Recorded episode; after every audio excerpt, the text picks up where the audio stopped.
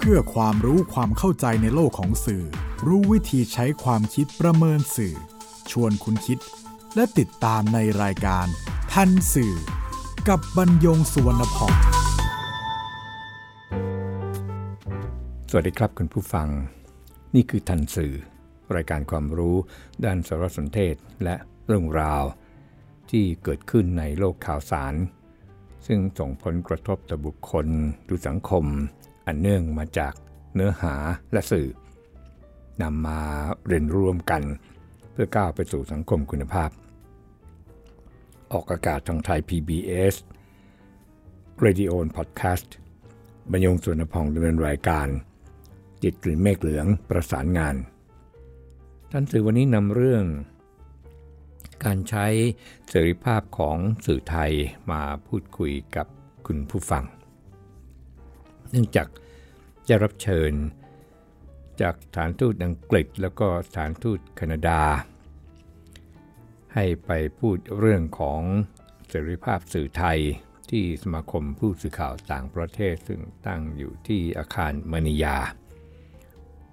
แยากราชประสงค์ใกล้ๆกัน เมื่อพระสบดีที่ 12 พฤศจิกายน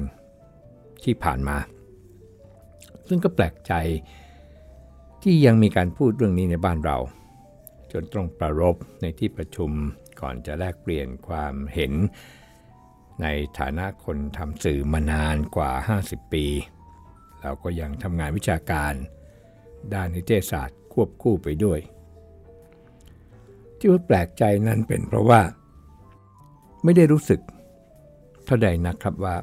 สื่อไทยเนี่ยไม่มีเสรีภาพ หรือว่าถูกจำกัดเสรีภาพ หรือว่าถูกคุกคาม แม้มีการพูดกันถึงเสรีภาพสื่อหรือสื่อถูกคุกคาม โดยเฉพาะล่าสุด จากกรณีการชุมนุมบริเวณสีแยกปทุมวันเมื่อ 16 ตุลาคม 2563 แล้วก็บานกลายกลายเป็นม็อบ ที่หมายถึงความชุลมุนวุ่นวาย จนตำรวจต้องใช้รถฉีดน้ำผสม สารเคมีสีฟ้า และแก๊สน้ำตา ฉีดใส่เพื่อสลายการชุมนุม ซึ่งสื่อไม่ว่าเล็กหรือใหญ่ ไทยและเทศ ต่างก็มาทำข่าวนี้ด้วยกันทั้งสิ้น จากเหตุการณ์นั้นครับหน่วยงานของรัฐก็ได้ขอให้ศาลมีคำสั่งปิดสื่อที่ฝ่าฝืน พระราชบัญญัติว่าด้วยการกระทำความผิดเกี่ยวกับคอมพิวเตอร์ และพระราชกำหนดการบริหารราชการแผ่นดินในสถานการณ์ฉุกเฉินปี 2548 ซึ่งก่อนหน้านี้ครับ แต่ว่าในเหตุการณ์อื่นที่สำนักงงานคณะกรรมการกิจการกระจายเสียง กิจการโทรทัศน์และกิจการโทรคมนาคมแห่งชาติ หรือกสทช เมื่อ 28 มีนาคม 2560 ก็เคยสั่งระงับการออกอากาศมาแล้ว 7 วัน ด้วยข้อหานำเสนอข้อมูลข่าวสารที่มีลักษณะยั่วยุ ให้เกิดความขัดแย้ง อีกครั้งหนึ่งก็คือเมื่อ 12 กุมภาพันธ์ 2562 ที่กสทช สั่งพักใบอนุญาตการออกอากาศสื่อองค์กรหนึ่งเป็นเวลา 15 วัน โดยข้อหารายการข่าวมีลักษณะส่อให้เกิดความสับสน ยั่วยุปลุกปั่นให้เกิดความขัดแย้ง หรือสร้างให้เกิดความแตกแยกในราชอาณาจักร แต่ครั้งนี้กสทช ก็อ้างประกาศ คณะรักษาความสงบแห่งชาติ มาใช้ ฟังแล้วก็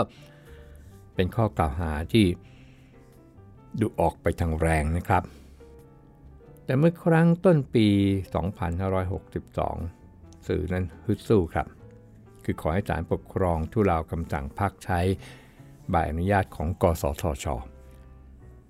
ซึ่งศาลปกครองก็เห็นชอบ สื่อก็กลับมาออกอากาศได้ตามปกติ หลังหยุดออกอากาศไป 3 วัน หลังจากนั้นศาลปกครองกลางก็ได้มีคำพิพากษาให้เพิกถอนคำสั่ง กสทช ด้วยเหตุผลที่ว่า การวิพากษ์วิจารณ์ การดำเนินงานของหน่วยงานรัฐ รวมถึง บุคคลสาธารณะ แม้จะมีการเพิ่มเติมจากแหล่งข่าวและมีการแสดงความเห็น สนับสนุนบางพรรคการเมือง แต่ก็ไม่ได้ก่อให้เกิดความสับสนต่อสาธารณะ การดำเนินรายการไม่ถึงขั้นส่อให้เกิดความสับสน หรือว่ายั่วยุหรือว่าปลุกปั่น ที่ทำให้เกิดความขัดแย้ง แล้วก็สสชอเองก็ไม่สามารถ แสดงให้ศาลเห็นว่า มีความเสียหายร้ายแรงอย่างใด ดังนั้น การที่กสทช มีคำสั่งพักใช้ใบอนุญาต จึงไม่ชอบด้วยกฎหมาย กรณีที่กสทช อ้างว่าทำผิดซ้ำซากเป็นเหตุให้สั่งระงับการออกอากาศ ศาลก็เห็นว่าต้องให้โอกาสโต้แย้งคำสั่ง เมื่อข้อเท็จจริงปรากฏว่า กสทช เชิญสื่อเข้าชี้แจง หนังสือดังกล่าวก็ไม่ได้มีประเด็นให้สื่อชี้แจงเกี่ยวกับการทำผิดซ้ำแต่อย่างใดศาลก็เลยเห็นว่ากสทชเนี่ยไม่ได้พิจารณากรณีการทำความผิดซ้ำมาตั้งแต่ต้น ก็ไม่อาจกล่าวอ้างการทำผิดซ้ำซากเป็นเหตุให้ระงับการออกอากาศได้ ประเด็นสำคัญครับตรงที่ รัฐธรรมนูญมาตรา 35 วรรคสองห้าม รัฐ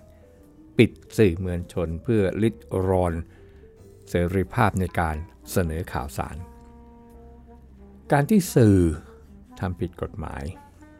ช่น พระราชบัญญัติว่าด้วยการกระทำความผิดเกี่ยวกับคอมพิวเตอร์ ก็ต้องว่ากันเป็นเรื่องไป กฎหมายคอมพิวเตอร์ให้อำนาจศาล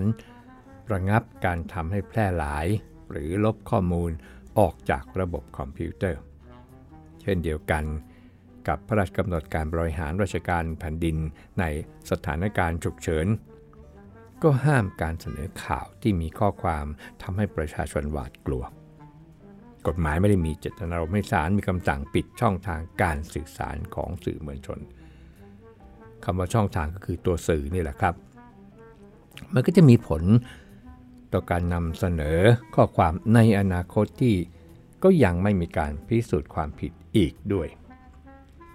ครับรัฐธรรมนูญก็เป็นหลักประกันเสรีภาพของสื่อ รัฐธรรมนูญตั้งแต่ปี 40 มาปี 50 มาปี 60 60 นี่ชัดเจนเลยครับ เรื่องหลักประกันเสรีภาพสื่อ แม้จะมีการพูดกันนะครับว่าสื่อเนี่ยถูกคุกคามบ้าง ถูกจำกัดเสรีภาพบ้าง แต่ว่าเมื่อเข้าสู่กระบวนการยุติธรรมแล้ว แม้นว่าต้นน้ำเนี่ยมันจะบิดเบี้ยวไปบ้าง ปลายน้ำก็ยังมีหลักการ ก็ปรากฏและก็ใช้เป็นข้ออ้างอิงในอนาคตต่อไปได้ครับ ทีนี้เมื่อตั้งประเด็นเสรีภาพสื่อได้ ก็ควรมีการตั้งประเด็นสื่อ ใช้เสรีภาพที่มีอยู่นั้นอย่างไร เพราะว่าในอีกมุมหนึ่ง ว่าไปสิ่งที่ปรากฏมาตลอดระยะเวลา ก็บอกว่าสื่อไทยนี่แหละ มีอิสระมากกว่าสื่อเพื่อนบ้าน ไม่เพียงเท่านั้นครับ การใช้เสรีภาพของสื่อไทย ยังถูกสังคมตั้งคำถามด้วยซ้ำครับไปว่า เกินขอบเขตหรือไม่ เรื่องอะไร ยกตัวอย่างได้ไหมคร่าวๆนะครับ เช่น สื่อไทยถูกกล่าวหา ว่าเป็นผู้มอมเมาสังคมให้งมงาย หนักขึ้น โดยเฉพาะก่อนวันหวยออก เช่นเต่าทองให้โชค เช่นมาตามนัดพญาบึ้งทำรูข้างต้นข่อยใบสีเงินให้เลขเจ็ดสามตัวเน้นๆ เช่น งวดนี้มั่นใจมาก แห่ขอเลขเด็ก ต้นมะม่วงยักษ์ อายุกว่า 200 ปีเห็นกันชัดแจ๋ว เอาเป็นว่างูบึ้งพึ่งปลวกได้หมด นี่ยังไม่นับรวมความเชื่อ ทั้งสิ่งศักดิ์สิทธิ์ โชคลาง ผีสางนางไม้ดึงมาใช้เป็นข่าวให้คนเข้ามาอ่าน เข้ามาฟังเข้ามาชม เรื่องอะไรอีก สื่อไทยก็อีกเช่นกันครับที่พาดหัวหลอกให้คลิก เข้าไปดูข่าวในเว็บเพื่อสร้างยอด แต่ในข่าวไม่มีอะไร สื่อไทยไม่ใช่หรือที่สร้างความแตกต่าง เช่นทอมโหดซ้อมแฟนสาวปางตาย กลายเป็นว่าคนเป็นทอมนี่แหละ เหมาจ่ายไปแล้วเรียบร้อย สื่อไทยใช่หรือไม่ที่เป็นผู้สร้างความเกลียดชังเสียเอง เช่นผีหาโรฮิงญากลายเป็นว่าคนโรฮิงญาเนี่ยเป็นผีหาไปแล้ว เช่นอย่าทำตัวเป็นทัวจีนอา้าวไปว่าเขาอีก สื่อไทยอีกนั่นแหละที่ไม่เคารพศักดิ์ศรีความเป็นมนุษย์ อย่างเช่น สลดผู้พิพากษาหน้าเดิม ยิงตัวเองคราวนี้ตายสมใจ อ้าว ตายสมใจ มันเหมือนกับ ไปซ้ำเติม ทีนี้พอถูกสื่อสังคมรุมตำหนิก็แก้เป็นยิงตัวตายจะสำเร็จผู้พิพากษาคนเดิม แล้วก็สื่อไทยที่ซ้ำเติมเหยื่อที่เขาตกเป็นผู้เคาะร้ายว่า ตกนรกทั้งเป็นเขาเคราะห์ร้ายนะครับ แต่ไปเขียนว่าเขาตกนรกทั้งเป็น เขาไม่ได้อยากตกนรกแต่คนอื่นมาทำให้เขาเป็น กลายเป็นเขาต้องตกนรก และที่ทำกันเป็นประจำก็คือการละเมิดสิทธิส่วนบุคคลโดยอ้างว่าเป็นบุคคลสาธารณะ โดยเฉพาะดารา ไม่เพียงเท่านั้นครับ การชิงตัดสินก่อนศาลอย่างเช่น เท่าโฉดแต่ที่หนักก็คือนอกจากไม่ส่งเสริมสิทธิเด็กแล้ว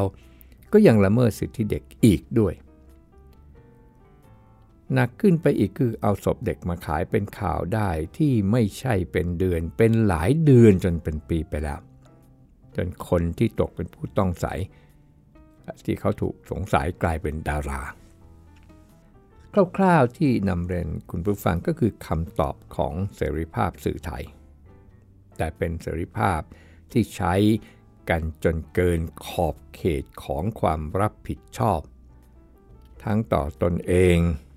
ต่อวิชาชีพ แล้วก็ต่อสังคม แต่ทั้งหมดที่ว่ามานี่นะครับ ส่วนใหญ่ ก็ยังทำให้เป็นที่น่าเชื่อถืออยู่ เป็นที่ยอมรับอยู่ แต่มันก็กระทบครับจะเป็นอย่างนี้เรื่อยๆล่ะ จะเป็นอย่างไร สื่อไม่ได้มีหน้าที่เพียงการนำเสนอข้อมูลที่เรียกว่าข่าวเท่านั้นนะครับ สื่อยังมีหน้าที่ในการรักษา และส่งเสริมวัฒนธรรม สื่อยังมีหน้าที่ในการให้ความบันเทิง ประการสำคัญยังมีหน้าที่ในการชี้นำสังคมในทางสร้างสรรค์ที่ไม่ใช่การสร้างความแตกแยกอย่างไรนั้นอีกสักครู่ครับ คุณกำลังฟังรายการทันสื่อกับบรรยงสุวรรณพ่อง ยังมีเรื่องสำคัญในประเด็นเสรีภาพสื่อกับความรับผิดชอบต่อตอนเอง ต่อวิชาชีพ และต่อสังคม นั่นก็คือข่าวกับวิธีการนำเสนอประการหนึ่ง แล้วก็ความคิดเห็นอีกประการหนึ่ง เมื่อเป็นข่าว มันก็จะเป็นข้อเท็จจริงที่ไม่อาจเป็นอื่นได้ครับ ที่ใช้คำว่าข้อเท็จจริง ซึ่งมาจากคำว่า fact ที่ไม่ใช่ truth หรือความจริงก็เพราะว่าสิ่งที่เห็นและเป็นอยู่นั้น บันทึก หรือบอกเล่าจากมุมมองของใคร แล้วก็ในบริบทใด ตัวอย่างจากการรายงานสถานการณ์ชุมนุมบริเวณสี่แยกปทุมวันเมื่อ 16 ตุลาคมที่ผ่านมา นี่แหละครับ เหตุการณ์เดียวกัน นักข่าวคนหนึ่งรายงานจากฝั่งของเจ้าหน้าที่ตำรวจนั่นอย่างหนึ่งครับ นักข่าวอีกคนหนึ่ง รายงานจากฝั่งของผู้ชุมนุม นี่ก็อีกอย่างหนึ่ง ถึงได้เรียนคุณผู้ฟังว่า มันเป็นข้อเท็จจริง เหตุการณ์เดียวกัน แต่ว่ามันต่างกันได้จากมุมที่ตัวเองมอง ปัญหาที่เกิดขึ้นกับสื่อไทยในวันนี้ไม่ใช่แค่รายงานกันคนละฝั่งครับ เพราะว่าเรื่องแบบนี้เกิดขึ้นได้ ไม่เพียงสื่อไทย สื่อที่ไหนๆในโลกก็ไม่ต่างกัน ประเด็นอยู่ที่การเลือกรายงาน เรียนย้ำว่าเลือกรายงาน เป็นการรายงานด้วยข้อเท็จจริงนี่แหละ แต่เลือกรายงาน การเลือกรายงานจึงเป็นเจตนา โดยมีวาระซ่อนเร้นแอบแฝง เป็นอคติหรือไม่ บริสุทธิ์ใจ โดยอาศัยข้อเท็จจริงจากข่าวมาสื่อสารกับสังคม ข้อนี้ว่าไปแล้วหนัก กว่าการใช้เสรีภาพอย่างที่ได้เรียนคุณผู้ฟังไปในตอนต้น เพราะทำให้สังคมเนี่ยผู้รับสารเนี่ยเกิดการเข้าใจผิด แต่ผลกระทบจากความรู้สึกนึกคิดของประชาชน มันจะเกิดมากหรือน้อย มันก็ขึ้นอยู่กับเรื่องนั้นๆครับ หนักขึ้นไปอีกก็คือนอกจากเลือกรายงานแล้วก็ยังมีการชี้นำในข่าวด้วยมุมมองการรายงาน ที่ให้เป็นไปตามเจตนาของผู้รายงานข่าว เจตนานั้น จะเชื่อโดยบริสุทธิ์ใจหรือไม่ก็ตาม ถ้าเป็นเรื่องที่เกี่ยวกับความขัดแย้งด้วยแล้ว นั่นเท่ากับเป็นการสมไฟให้มันแรงขึ้น แบบนี้อันตรายครับ แล้วก็ไม่ใช่การใช้เสรีภาพที่ขาดความรับผิดชอบ แต่เป็นการใช้เสรีภาพสื่อให้สมประโยชน์ตน ที่ไม่ใช่ประโยชน์สังคม ซึ่งนอกจากไม่ถือว่าเป็นสื่อมืออาชีพแล้ว ยังไม่ควรมีอาชีพสื่อด้วย มาถึงการใช้เสรีภาพในแบบที่ 2 ครับ ที่เป็นความคิดเห็น หรือชี้นำสังคม สื่อไทยโดยเฉพาะวิทยุโทรทัศน์ในปัจจุบัน ใช้วิธีการนำเสนอข่าวสารที่บางรายการ บางช่อง บางสถานี ก็ยากจะมองว่ามันเป็นข่าว หรือเป็นความเห็นอย่างไหน เพราะบางช่องบางรายการเป็นทั้งข่าวและความเห็นคละไปในเนื้อเดียวกัน ถ้าเรานำ Anchorman หรือ Anchor f u l m a n ในบ้านเข้ามาใช้ Anchor ที่แปลว่าสมอนี่นะครับ แต่ว่ามันมีความหมายในในงานข่าวด้วย มันก็ไม่ใช่เสียทีเดียว มันเป็น Anchorman แบบไทย ๆ ที่ผสมผสานทั้งการอ่านข่าว การรับส่งเนื้อหา หรือประสานหรือการสัมภาษณ์พูดคุยกับแหล่งข่าว บวกกับการแสดงความเห็นเข้าไปด้วย อย่างที่บางรายการในบางช่องโทรทัศน์ทำอยู่ แบบนี้ากใช้คำว่ารายงานข่าว มันก็จะขัดหรือแย้งกับข้อเท็จจริง แต่ถ้าใช้รายการข่าว อย่างนี้อะก็ใกล้เคียงคำมาหน่อยนึง รายงานข่าว กับรายการข่าวจึงต่างกันครับ ปัญหาอยู่ที่ประชาชนคนรับสารเข้าใจวิธีการนำเสนอที่เรียกว่ารายการข่าวอย่างไร สังเกตเห็นได้จากเสียงของคนในสื่อสังคม ที่ยังมองต่างระหว่างข่าวกับความเห็นของผู้ดำเนินรายการข่าว แล้วก็วิจารณ์ ว่าบิดเบือนหรือว่านู่นนี่นั่น อีกครั้งหนึ่งนะครับ อย่างที่เคยนำมาพูดคุยกับคุณผู้ฟังไปบ้างแล้ว คือสื่อเลือกข้าง แต่ตอนนี้เนี่ยมุ่งไปที่เสรีภาพในการเลือกข้าง ซึ่งก็มีในเมืองไทยที่ไม่อาจปฏิเสธได้ เมืองนอกเขาก็มีแหละครับ เลือกข้างเพราะในทุนหรือเจ้าของสื่ออยู่ข้างใด คนทำสื่อก็ต้องไปตามนั้น กับเลือกข้าง เพราะเห็นด้วยกับแนวทางหรือนโยบายของฝ่ายใดฝ่ายหนึ่ง แต่ไม่ว่าแบบใด ประเด็นอยู่ที่ทำโดยเปิดเผยหรือไม่ที่จะให้ผู้รับสารรู้ครับ เพื่อที่จะให้เขาพิจารณาว่าจะรับสารหรือจะไม่รับ และไม่ว่าแบบใดสื่อก็ไม่อาจบิดเบือนข้อมูลคำว่าเลือกข้างในที่นี้จึงหมายถึงการแสดงความคิดเห็น ไม่ใช่เลือกข้างในการนำเสนอข่าวสารครับ ถ้าเลือกข้างในการนำเสนอข่าวสาร ก็ไม่ใช่สื่อมวลชน เป็นสื่อเผยแพร่ เพื่อฝ่ายใดฝ่ายหนึ่ง หรือสื่อเพื่อการประชาสัมพันธ์ หรือที่หนักขึ้นก็คือสื่อเพื่อการโฆษณาชวนเชื่อที่ปัจจุบันเรียกกันตามแฟชั่นว่าปฏิบัติการข้อมูลข่าวสาร ที่มาจากคำว่า information operation ที่เรียกกันย่อๆว่า I.O. โดยข้อเท็จจริงครับก็ยังไม่เคยปรากฏสื่อที่เป็นกลาง ในทางวิชาการนิเทศศาสตร์เราเคยแปลคำ objectivity ว่าความเป็นกลาง การใช้คำแปลภาษาไทยนี้มันก็เลยดูขัดแย้งกันกับทฤษฎีเกี่ยวกับผู้กำหนดวาระข่าวสาร เพราะสื่อในฐานะผู้กำหนดวาระข่าวสาร หรือเลือกว่าจะนำเสนอเรื่องใด ตรงนั้นครับมันก็ยากที่จะเป็นกลางแล้ว แม้สื่อจะมีเหตุผลในการเลือกข่าวสารนั้นมานำเสนอ เรื่องนั้นอาจดูเป็นกลางสำหรับคนกลุ่มหนึ่ง ในทางตรงกันข้ามก็อาจไม่เป็นกลางสำหรับคนอีกกลุ่มหนึ่ง หากจะแปลคำ objectivity เสียใหม่ ว่าเป็นความเที่ยงธรรมอะอย่างนี้ก็น่าจะใกล้เคียงกว่า กล่าวด้วยสรุปครับ สื่อมีเสรีภาพในการเลือกข้าง เพื่อนำเสนอความคิดเห็นในการสนับสนุนฝ่ายที่ตนเห็น ว่าฝ่ายนั้นมีแนวทางการดำเนินงานเพื่อสังคม แต่จะต้องไม่นำการเลือกข้างมาปะปนกับข่าวที่ยังคงต้องนำเสนอด้วยข้อเท็จจริงที่ปรากฏ และด้วยความสมดุล ไม่เลือกที่จะนำเสนอ เพราะการเลือกนำเสนอคือการเลือกข้างอย่างหนึ่งครับ สุดท้ายไม่ว่าสื่อเลือกข้างหรือไม่เลือกข้าง สื่อก็ยังต้องรับผิดชอบต่อสังคม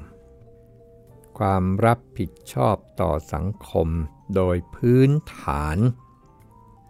หมายถึงมาตรฐานในการให้ข้อมูลข่าวสารที่ถูกต้องครบถ้วนตามบริบท สมดุล ภายใต้ กรอบของกฎหมาย ไม่นำเสนอเนื้อหาที่กระตุ้นให้เกิดความรุนแรง หรือก่อให้เกิดความเสียหายต่อสังคม ความรับผิดชอบต่อสังคมในขั้นที่สูงขึ้นไปอีกคือการนำเสนอมุมมองที่หลากหลาย แต่ด้วยผลสะท้อนกลับที่ถูกต้องต่อสังคม ความรับผิดชอบนี้ไม่อาจเกิดขึ้นได้ครับ ถ้าคนทำสื่อขาดมาตรฐานการเป็นสื่อมวลชน ในฐานะผู้ให้ข่าวสารข้อมูลที่ส่งผลกระทบต่อสังคม แล้วก็ยากจะเกิดขึ้น ถ้าสื่อไม่มีความสามารถในการอธิบายเรื่องราวต่างๆ ทั้งหลายที่เกิดขึ้นในสังคม ให้คนในสังคมได้รับรู้ ได้ตระหนักรู้ และได้เข้าใจ สิ่งที่คอยกระตุ้นเตือนความรับผิดชอบต่อสังคมก็คือจริยธรรมวิชาชีพ ซึ่งเป็นหนึ่งในปัจจัยสำคัญของการเป็นสื่อมืออาชีพครับ อีกปัจจัยหนึ่งก็คือการพัฒนาตัวเอง เพราะสังคมเปลี่ยนแปลงตลอดเวลาไม่ว่าด้านใดโดยเฉพาะเรื่องของเทคโนโลยีสารสนเทศและการสื่อสาร ที่มีอิทธิพลสำคัญต่อสังคมในปัจจุบัน ที่ทำให้ผู้ใช้เทคโนโลยี เป็นผู้กำหนดวาระข่าวสารไม่ต่างกันกับสื่อมวลชนไปแล้วครับ การพัฒนาตนยังช่วยให้ไม่ลืมตน นี่คือจุดอ่อนของคนทำสื่อครับที่อยู่นานไป ก็มักจะคิดนะครับ คือคิดว่าเชื่อว่าตัวเนี่ยรู้เรื่องที่ทำอยู่รอบตัวดีแล้ว แล้วก็จะไม่ฟังใคร แล้วก็จะเริ่มชี้ผิดชี้ถูก แล้วก็ใช้ตัวเองเป็นศูนย์กลางที่เรียกว่าอัตตวิสัย ครับ การยึดมั่นในจริยธรรมวิชาชีพ หรือมีอาชีวะปฏิญาณ และการพัฒนาตนจึงเป็นปัจจัยสำคัญในการเป็นสื่อมืออาชีพที่รับผิดชอบต่อสังคม พบกันใหม่ในทันสื่อไทย PBS Radio Podcast บรรยงสวนพอง สวัสดีครับ ติดตามรายการทันสื่อได้ทางไทย PBS Podcast เว็บไซต์ thaipbspodcast.com แอปพลิเคชัน Thai PBS Podcast และ YouTube Channel Thai PBS Podcast